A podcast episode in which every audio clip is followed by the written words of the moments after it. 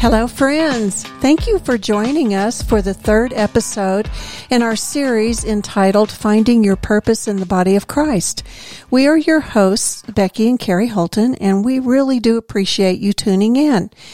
Thus far in this series, we've addressed the need for each of us to discover why we're here, for each of us to identify a meaningful purpose in life. That's not only true for every human being on the planet, but also for every Christ follower. Absolutely. And specifically, we are speaking about the need for every Christian to identify his or her purpose in the church. Right. Hence the title of the series, Finding Your Purpose in the Body of Christ. Very true. Each one of us has a role to fill in the body of Christ, the church. Discovering that role begins when we identify the gifts God has given us. So, what are the gifts that God has given you, which you can employ in the service of the Lord and His church? That's the question we hope listeners are able to answer after we spend a little time talking about it. Right. And one thing we've said in the first two podcasts in this series, and which we are saying again now, is that each one of us is gifted. Mm-hmm. We found that truth affirmed in the first two biblical passages we considered, 1 Corinthians 12 and Romans 12, and we find that truth repeated in a passage that we're going to look at today, 1 Peter chapter 4. In fact, here is 1 Peter 4 and verse 10. Like good stewards of the manifold grace of God, serve one another with whatever gift each of you has received did you catch that, honey? With whatever gift each of you has received. Yes, sir. I caught that. No Christian can say, I don't have any gifts. I don't have anything to offer my church or my God. Right. In this podcast, today's podcast, we want to introduce two other passages in the New Testament that refer to gifts. We want to examine Ephesians 4 and 1 Peter 4. That's right. And why don't we organize our thoughts under what I'd call four big ideas? Good idea. Maybe we could take a look at Ephesians 4 and 1 Peter 2 and organize four big ideas from those scriptures. Okay. What do you think? Let's start with Ephesians 4. Here is Ephesians 4, verses 7 through 13. Okay. However, he has given each one of us a special gift through the generosity of Christ that is why the scriptures say, When he ascended to the heights, he led a crowd of captives and gave gifts to his people. Notice that it says he ascended. This clearly means that Christ also descended to our lowly world, and the same one who descended is the one who ascended higher than all the heavens, so that he might fill the entire universe with himself. Now, these are the gifts Christ gave to the church the apostles, the prophets, the evangelists, and the pastors and teachers. Their responsibility is to equip God's people to do His work and build up the church, the body of Christ. This will continue until we all come to such unity in our faith and knowledge of God's Son that we will be mature in the Lord, measuring up to the full and complete standard of Christ. Now, the first thing we want to notice in this passage, Ephesians 4, is that God has gifted his church. Well, in this text, Christ has gifted his church. Means the same thing, doesn't it? Mm-hmm. We want to notice that these gifts in Ephesians 4 are people.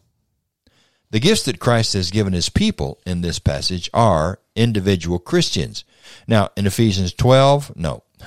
In 1 Corinthians 12 and Romans 12 and 1 Peter 4, the gifts that are mentioned are endowments given to individual Christians by the Spirit. But in Ephesians 4, the gifts are people.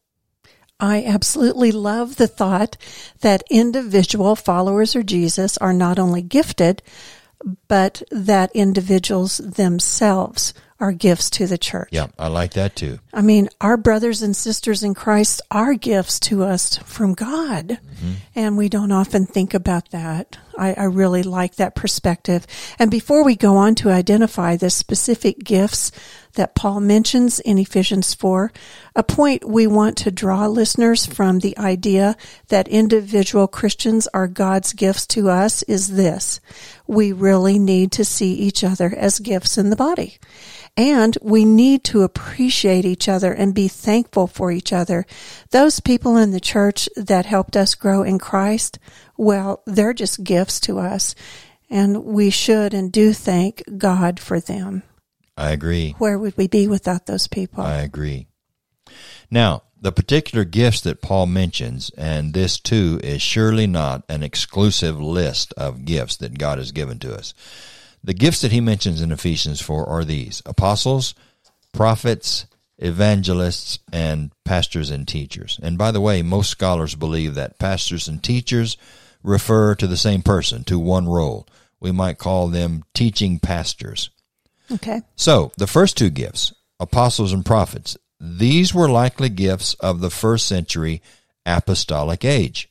This is especially true if we're thinking of the twelve that followed Jesus and then became the pillars in the early church. On the other hand, perhaps the apostles Paul has in mind in Ephesians 4 should not be limited to the first century. After all, the term apostle has a broader meaning than just one of the twelve. The term itself means one sent. Besides the twelve, there were others who were called apostles. They were sent. I'm thinking of Paul and Barnabas, for example, in Acts chapter 14 and verse 14, or of James, the brother of Jesus, in Galatians 1 and verse 19. And then there were Andronicus and Junia in Romans 16 and verse 7, whom Paul calls apostles. This broader meaning for the word is likely analogous to missionaries, itinerant evangelists, or messengers from one church to another. You might want to see 2 Corinthians 8 and verse 23 and Philippians 2 and verse 25, where the word apostle may be translated messenger in your Bible. Well, the prophets of the apostolic age were those who spoke in the churches under the direct prompting of the Holy Spirit. These were those to whom God supernaturally revealed his will. However, the term prophet literally means or refers to someone who speaks for God. Modern day preachers could, in one sense, be called prophets because they speak for God. I suppose, in one sense, we could be thankful for the apostles and prophets of our own day and time, referring to those who are sent on a mission and those who speak for God. Absolutely. Now we we could say that the second pair of gifts in Ephesians four, uh, verse eleven, especially evangelists and pastor teachers or teaching pastors, are required in each generation. We've got to have them. The church can never dispense with those who preach the gospel and bring men and women to a knowledge of the truth, nor can the church dispense with those who teach and guide others in the way of the truth, wouldn't you say? All right. Mm-hmm. Of course, many of our listeners will know that the pastor teachers are the church's shepherds. They are the ones who tend the flock of God and who care for its well-being. They are the same people who elsewhere are called elders and overseers. And shouldn't we be thankful for the preachers and Bible teachers and elders in our churches? These people are gifts of God to His church today, and shouldn't we all express our gratitude and appreciation for those who labor among us, those evangelists and teaching pastors, and those that help us grow, help us grow. Well, we've said that the big idea number one is that the gifts in Ephesians 4 are people and we should be thankful for each one of them. So let's move on to big idea number two, hon. Good idea. Well, that big idea, number two, has to do with the purpose of these gifts, the purpose of these particular individuals. So in verse 12 of Ephesians 4, Paul states that the gifts were given in order to equip God's people to do God's work. So theirs is an equipping role. They are not to be doing all of the church's ministry. Rather, they are to equip God's people to do ministry. Their function is to enable the members of the church to perform their purpose in the church for the good of the whole. I think this is a really important one to talk about because we can say then that there are certain jobs in the church that evangelists and elders shouldn't be doing. Right? I agree. Right. We've known preachers and elders, for example, who tend to do all the work in a local church. Doesn't this passage teach that it's the church's members who should be doing ministry equipped by the elders, evangelists, prophets, and, and apostles? Yes, yes. Their role is to train, to Mm-hmm. equip. I know ministers who probably need to say no regarding certain jobs in the church. I, I can't do those jobs. Willing to serve in any way called upon. Yes, they should be willing to serve in any way, but they they also should realize that their role is to equip others for the work of ministry. Mm-hmm. And that our role is not to ask them to do things that they could be equipping others to do. Good point. Because sometimes they're put on the spot and look like they don't want to serve if they don't want to hang around and lock up the doors or do things like that. Yes, and they're conscientious. They often feel that if someone else is not going to do the job, it needs to be done. So I'll I'll fill that role. I'll do it. But you know, I think they should just learn to say no, uh, and and and that might encourage others to to take the mantle and do the work. Yeah, and I we do know that there are preachers and teachers and pastors and elders serving in places where no one will help. We get that. True. We're we're talking about places where others need to be taught and equipped and helped to grow so they can serve too.